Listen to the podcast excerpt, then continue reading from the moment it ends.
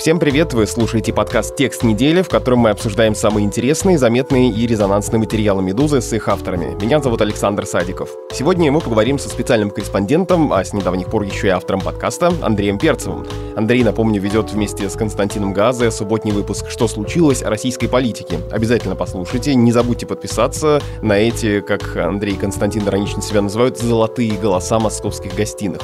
Ну, а в этом эпизоде «Текста недели» мы с Андреем поговорим не о политике, а о том, откуда в Баренцевом море так много камчатских крабов. Угрожает ли это местной экосистеме и почему местные жители одновременно и любят краба, и ненавидят его. Андрей съездил в Мурманск и написал об этом большой материал, который вышел под заголовком «Ты не пограничник, ты крабаничник». Камчатский краб появился в Баренцевом море в результате советского эксперимента 60-х годов. Местные жители сравнивают краба с сорняком, его действительно очень много, но при этом э, хотят его активно ловить, а делать это непросто. Долгое время любительский вылов был вообще запрещен, а с 2020 года наконец-то его разрешили. Но легально выловить краба для себя все равно очень сложно. Это допускается только в определенных зонах, до них неудобно добираться, там должны работать операторы с лодками, гостиницами и прочей инфраструктурой. Да и выловить можно только одного краба на человека в сутки. Так что чувства к крабу в Мурманской области противоречивые. Сейчас подробнее об этом с Андреем и поговорим.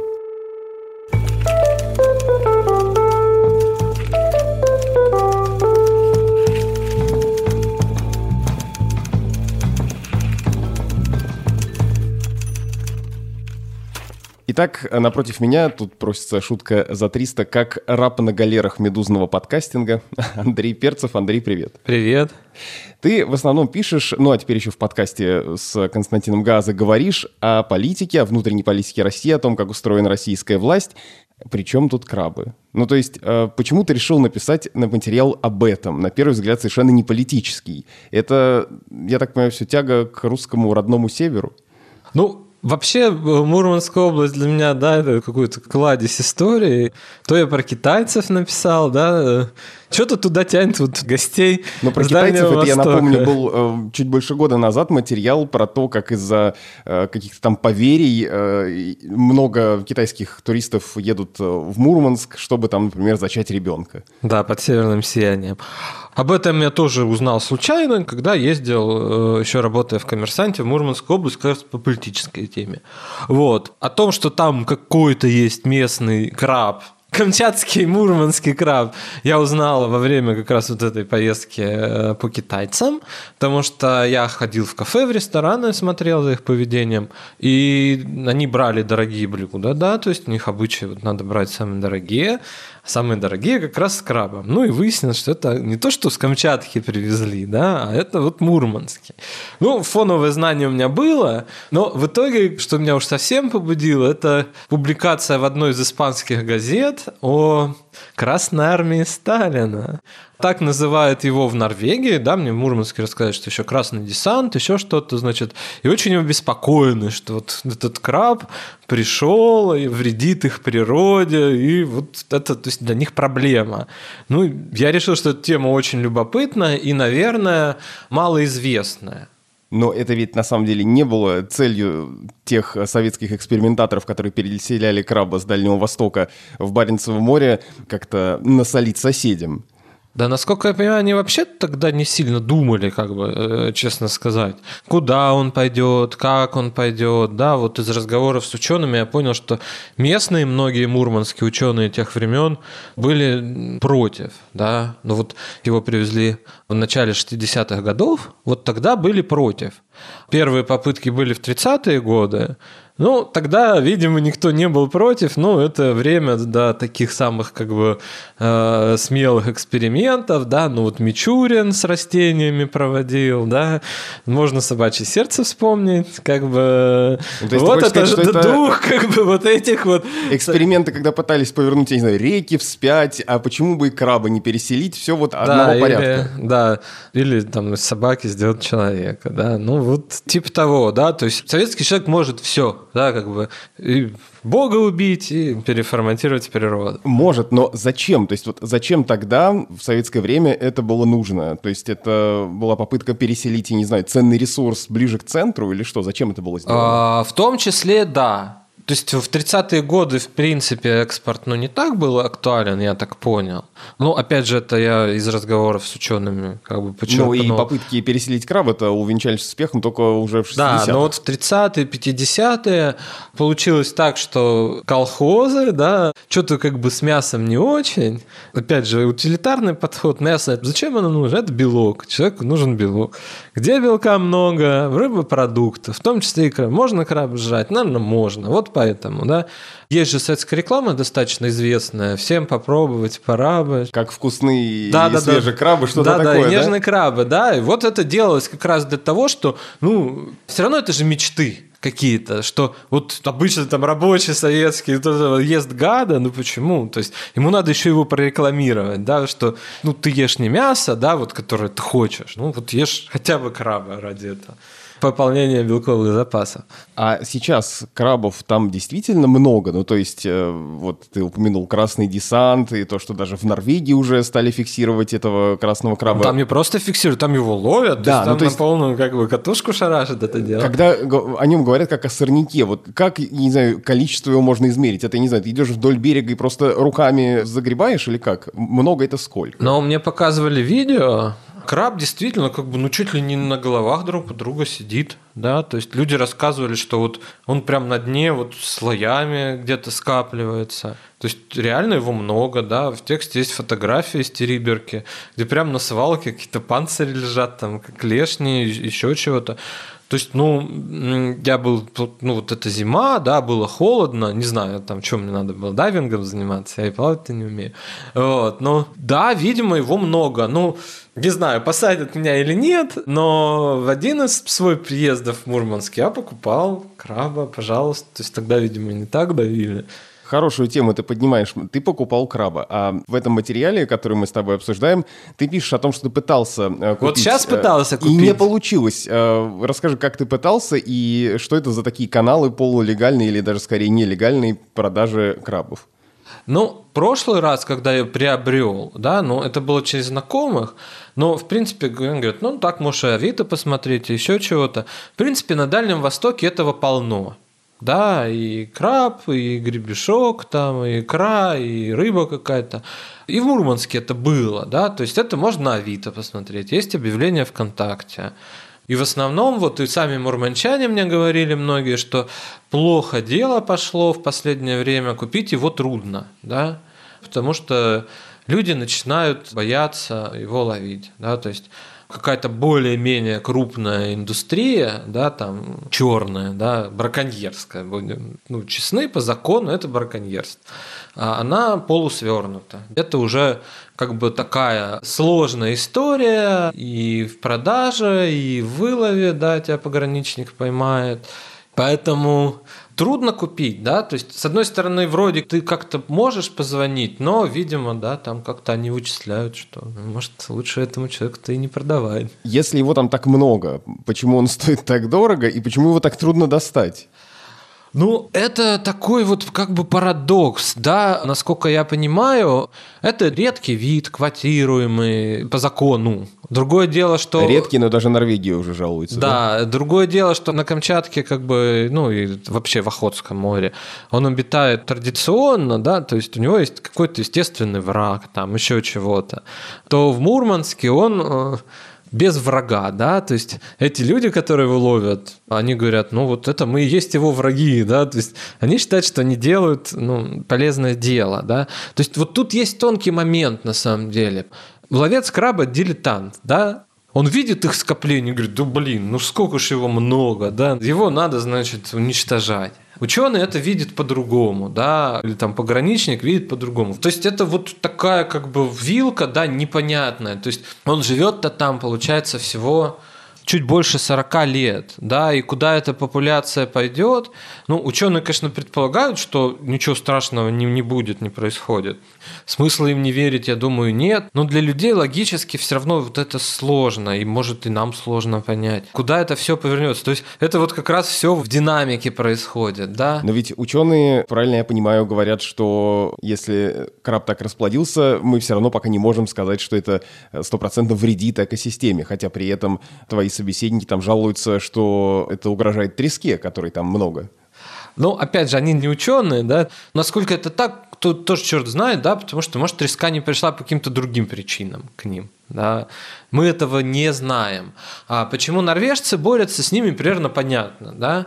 Вредят сетям, как бы вот этих ежиков уничтожают, там растительность, еще чего-то. Ну и норвежцы его не завозили но он им не нужен, да, это пришел из России, это враг, да. Надо взять и использовать это. Да, есть международные документы, которые, в принципе, запрещают вот эту интродукцию, да, переселение видов, ну, в экономических целях, в какие-то другие места обитания, потому что можно нанести непоправимый ущерб. Грубо говоря, сейчас Россия, она бы не смогла предпринять такой шаг, потому что международные эти документы подписаны. Но вот он есть, да, и, и это дилемма. Он не совсем в естественных для себя условиях живет. Ну, вроде как обживается. Обживается, да. И, наверное, чем дальше, тем это будет проблемнее, да, потому что все равно это социальный вопрос в том числе стал.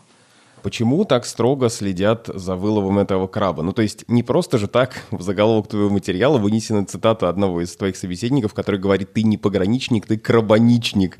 А, ведь пограничники активно борются с браконьерами, используют все достижения техники, дроны с камерами, вертолеты, в общем, все, что хотите. А, почему пограничники так рьяно за этим следят?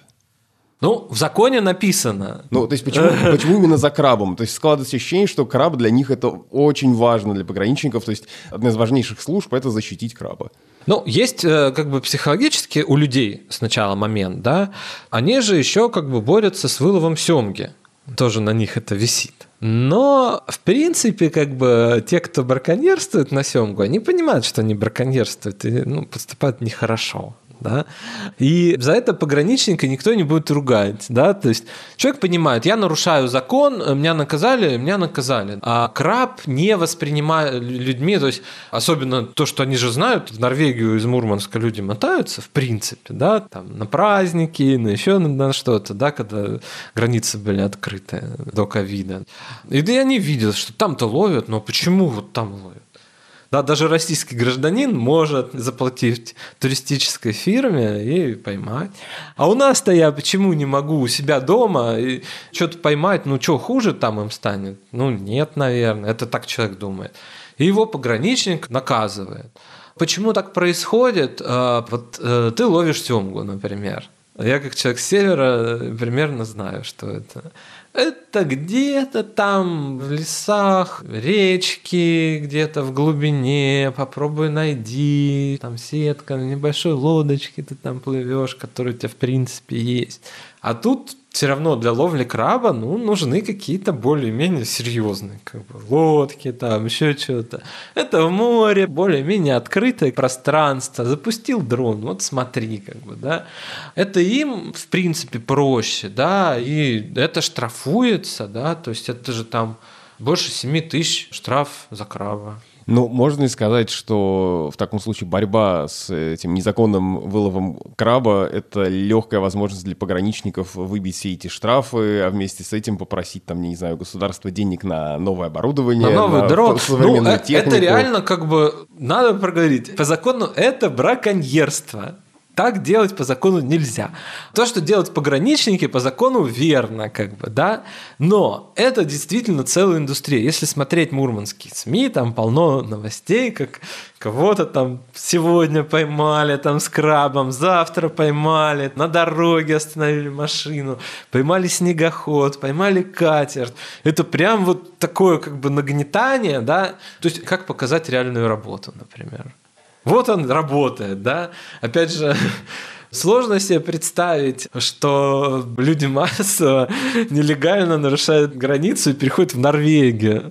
Или там норвежцы дико шпионят, там, не знаю, в Гаджиево, где подводные лодки стоят, да? Ну, наверное, нет. Да? А что ж мы делаем тогда? Вот палочки нам идут, да, там палочная система. Мы ловим как бы краболовов. Если семга постоянно присутствовала, да, семга же приходит на нерест и уходит. Да, это сезонный как бы. И бизнес, и борьба с ним, а краб более-менее всегда присутствует. Поэтому всегда можно поймать, выпустить пресс-релиз и показать по телевизору этих людей. С крабом можно строить планы четкие, да, да на работу. он всегда есть, да, он всегда будет ловиться, да, то есть это в большом городе всегда в пятницу, да и в маленьком. Милиционер может как бы сделать палочки на административках, там, поймав пьяных людей, например. Это примерно так же. Ну, все равно, не знаю, может, тут пропаганду незаконной деятельности мы ведем, ну, эта экосистема тоже, получается, немножко нарушается, да, скоро, может, некого будет ловить, надо понимать, что сейчас, я так понял, в нелегальном лове остались самые отчаянные люди, которые вот хотят. Те, кто более-менее как-то может куда-то от этого уйти, отойти, они отошли.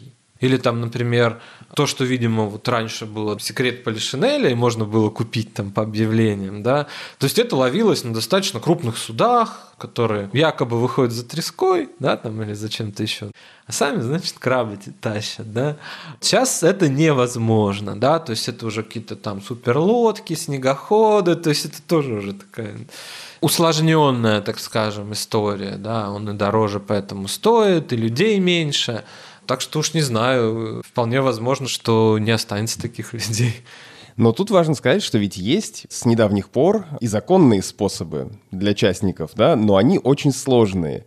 Расскажи про это подробнее. Как легально поймать краба, сколько кругов ада надо пройти, и много ли людей действительно пользуются этим сложным способом? Но Там они еще не, не могут... один краб на человека в сутки. Но воспользоваться этим можно только с этого года, и то с 15 августа. Да, там есть сезон определенный, когда, значит, есть промышленный вылов его. Вот вместе с промышленным, значит, в тот же сезон разрешен и любительский. Это 15 августа, 15 декабря.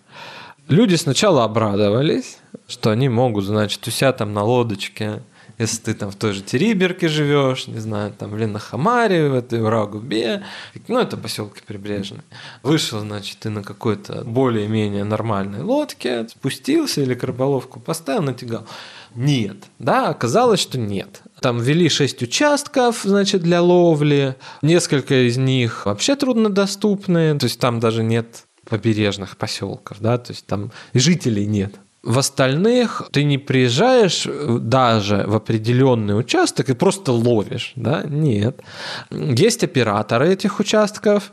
Ты приезжаешь и платишь оператору за вылов он должен обеспечить всю инфраструктуру, там гостиницы, Гостиницы лодки, на которые да. ты доедешь до места.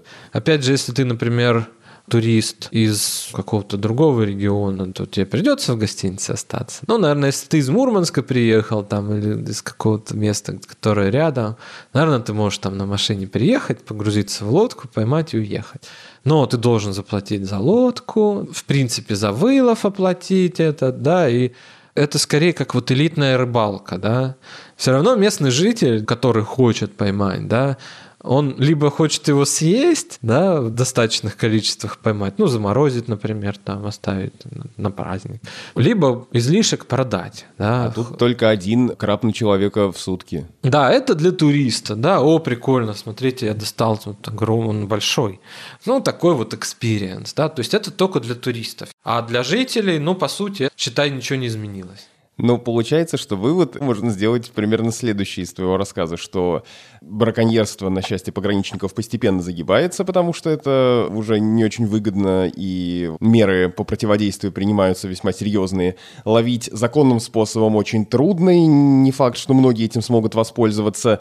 А, тем временем краб сам по себе продолжает плодиться, и, в общем-то, от всего этого хорошо только самому крабу. Что можно сказать? Да? Наверное, естественным образом популяция может как бы как-то стабилизироваться, да, и не выходить за границы.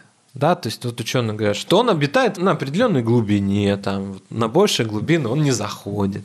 Но с другой стороны, когда нет естественного врага, ну это я говорю как дилетант, не очень понятно, как его ограничивать. Я спрашивал, почему вот на Дальнем Востоке, например, ты приходишь на рынок или даже на те же Авито, и тебе привезут. В аэропорт могут привезти. Скажут, на чек, да, чтобы тебя, не дай бог, там в браконьерстве тоже не обвинили. То есть это свободно. А, потому что у них очень много компаний, которые занимаются ловом традиционным. В Мурманской области промышленный лов начался там с начала 2000-х годов. У них всего две фирмы им занимаются. Только начали они это дело развивать. Я так понял, что тоже пока они жалуются, что не очень там квоты большие. Ну, к материалу это не имеет отношения, потому что, ну, в принципе, как бы, ну, это есть, да, и вроде сложностей с этим никаких нет таких вот каких-то социальных прям проблем, еще чего-то. Единственное, что социальная проблема в том, что, ну, они работают в основном на экспорт, эти фирмы, да, ну, окей. Что будет, ну, непонятно, да. Люди воспринимают эти действия как несправедливость. Конечно, это может психологические механизмы вытеснения, там, что я не разбойник, я Робин Гуд, что я вот борюсь с вредным существом, а не браконьерством на самом деле. Но вполне возможно, что скоро и российским властям придется так же, как в Норвегии, как бы, говорить, ну вот ловите, да. Еще психологически соседство с Норвегией, где все можно, это тоже много дает, потому что мне вот один из ученых рассказывал, что им э, нужно было в научных целях добыть краснокнижное тюленя. Значит, сейчас он не в красной книге, на тот момент он в красной книге был прошли все круги ада, бумажки, все. И самое как бы странное, что в Норвегии ты можешь на этого тюленя абсолютно легально охотиться, заплатив деньги турфирме. Надо одного, заплатил за одного. Хочешь пять тюленей зачем? Заплатил за пять, добывай. Это один и тот же тюлень. Вот. И у людей, да, возникает чувство несправедливости. Наверное, это вот такая история с экспериментом, уж не знаю даже, насколько она удачная. Да? То есть кто пока в профите? Наверное, фирмы, которые занимаются промышленным ловом. Потому что, конечно, одно дело с Камчатки его волочить на европейские рынки, другое дело, когда ты сам в Европе его добываешь. Да? А так вот эксперимент, получается, продолжается, но он из научного, да, или какого-то там народно-хозяйственного превратился еще и в социальный. Это был подкаст «Текст недели», в котором мы разбираем самые интересные и заметные материалы «Медузы». Меня зовут Александр Садиков. Подписывайтесь на наш подкаст и на другие подкасты «Медузы», например, на подкаст «Что случилось?», в котором каждую субботу Андрей Перцев вместе с Константином Газа обсуждают, чем живет российская власть. Пишите нам письма на почту подкаст собакамедуза.io. До встречи.